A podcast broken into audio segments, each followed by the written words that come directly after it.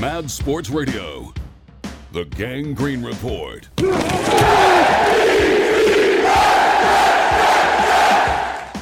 Mike Demergis along with Jack Monahan for the Gang Green Report for week two. And Jack, the Jets, a stunning, a stunning 31 to 30 win over the Cleveland Browns in the final moments of the game.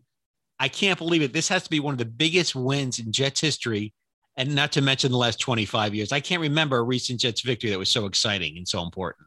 Yeah, happy victory Monday, Mike. Incredible. That's honestly probably my favorite Jets win I've ever seen. And obviously, I you know I haven't seen much, but I did see the two back-to-back AFC Championship runs with Rex Ryan and Mark Sanchez, and I think this topped that. Just absolutely incredible. You obviously think the game's over uh, when the Browns go up by two touchdowns with a minute 30 left, and the Jets had no timeouts.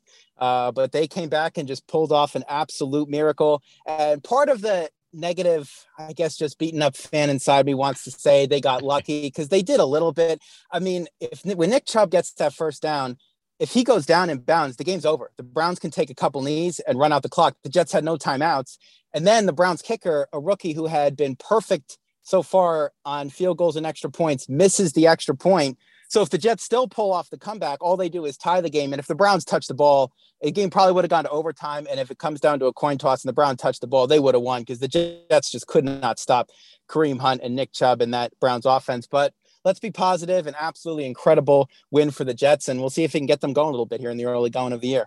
Well, Jack, I got my victory cigar here that I've been holding on to since 20, 2016 when Todd Bowles and the Jets blew it in the last week against Buffalo to make the playoffs. So i am going to enjoy this. I'm going to enjoy this cigar. It's going to be a little leafy. I might I might have to go buy a new one. Uh, so, so, you know, you talk about the big plays the Jets got and a little bit lucky. The Jets don't get four big plays in a season.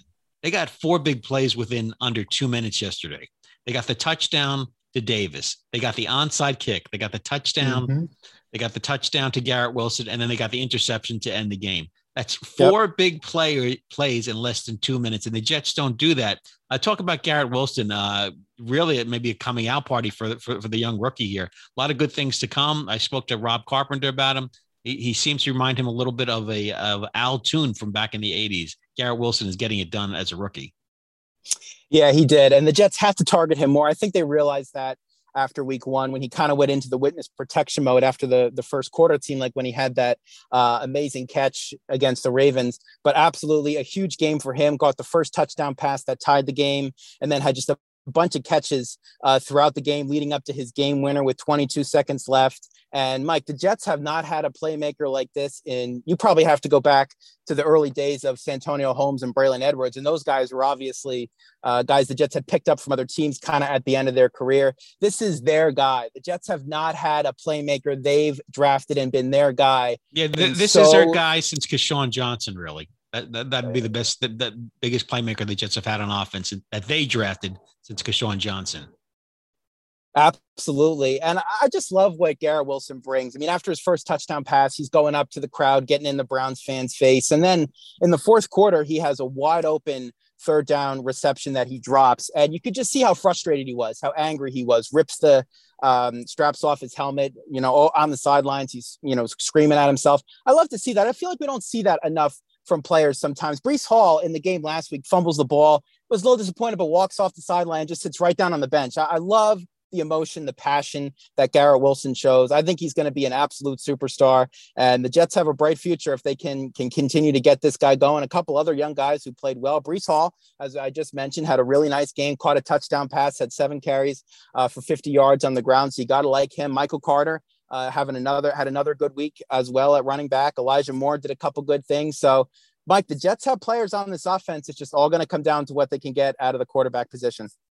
And and on the defensive side of the ball, uh, Cleveland ran for over 180 yards, but they kind of con- contained Chubb a little bit, 87 yards. He did score three touchdowns. Let's let's not mince the words here. He did score three touchdowns, but it, it wasn't a complete breakout game and the defense did just enough to keep them in the game to give the offense a chance to win it. But it's really the the, the offense's is show here and a good performance by the offensive line. Now they just might have a little bit of a problem here. Joe Flacco four touchdowns. The team's rallying around him. A real emotional video of uh, the Jets coming to the locker room, Saleh hugging uh, I saw that. Yeah, and, uh, that, that, was that was that was emotional. If you if you're, you're the Jets, do you pause, give Flacco a little more time here before bringing Zach Wilson back, even if he's healthy? Did the Jets pause here, or do they get, or do they get the kid right in there? Because I'm not sold on Zach Wilson. No, no, you got to put Zach Wilson in. I'm not either, but I'm sorry. Joe Flacco to me has not shown enough where you can say, okay, this is his team. Even if they go out and beat the Bengals next week, I mean, he would have to have an insane game for me. If Zach Wilson's not healthy going into the Pittsburgh game, for me to not put Zach Wilson back in there, you have to find out what you have in Zach Wilson. You invested the second overall pick in him. Um, for so, I know when we were, you know, at the beginning of the year, people were saying, "Hey, if the Jets are two and one, you know, three and oh, uh, going into that game against Pittsburgh. Do you start Joe Flacco? And I was sort of behind it then, but after watching him play, no, you got to put Zach Wilson back in there. Again, I don't know what Zach Wilson is. Um, I don't love his uh, personality. I think he's immature. I think he's a little arrogant. He's, he's um, smug. He's smug. I can't stand him. I, I want to smack him around a little bit, although he's a lot bigger than me. I don't know, but um, listen, he likes to go after the the the mom. So who knows? Maybe, maybe he's got a soft spot. Maybe you could beat him up. But no, you have to put him in there and find out what you have. They finally have some weapons now. He didn't have any weapons last year. And the last five games, all he did was really not turn the ball over. He didn't really have any amazing games except for the game against Tampa Bay. Did a couple things in the Jacksonville game as well. Had that big uh, 57 yard touchdown run against the Jaguars where he was juking out a bunch of guys. But no, you have to put Zach Wilson in there and find out what he has. But I will tell you what, it will, it will quiet the Mike White chance. I think we can finally put those to bed. Poor Mike White. He has a hell of a game, has one bad game, and uh, you know you're not gonna you're not gonna see him again. But but look at this. They're one and one. They're home for the Bengals. The Bengals are a mess. They can't pr- protect Joe Burrow. Mm. Possibly a home win here. They're two and one. At the Steelers, Mitch Trubisky doesn't scare anybody. Is it possible the Jets could be coming home on October 9th for a showdown against the Dolphins at three and one. Is that feasible? Is, is that in, in the DNA of the Jets fans to get that far ahead of themselves for a showdown against Miami at three and one? I got to be honest with you. The Bengals being 0 and 2 worries me. I would have rather see them be 1 and 1 because I feel like then maybe you can catch them napping at 0 and 2. They're going to be coming to MetLife Stadium. Yeah, they're fighting. They, yeah, they're fighting for the yeah, season. Yeah, they're fighting for their season. So that scares me a little bit, but I would expect the Jets to be very fired up after that win. That's the kind of win, Mike, that can galvanize a team. It really can. It can propel a team. Um, and maybe Robert Saleh's quotes in the middle of the week saying he was going to be collecting people's receipts. So I don't know if you did any shopping this weekend, but hopefully you saved your receipts. Who knows? Maybe that galvanized the team. Maybe they really rallied around that.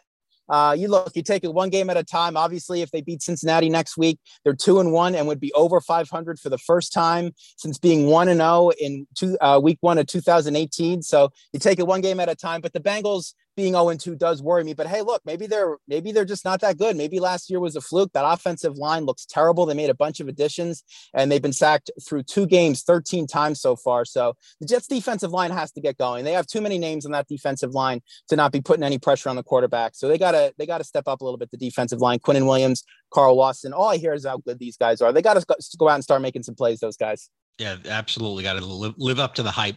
Uh, l- listen, they end it with you know 13 straight September losses. I've watched too oh many too many seasons, too many seasons, mm. Jack. In the 40 years I've been watching the Jets, when the Jets season is over and the Yankees uh, season is just beginning in October.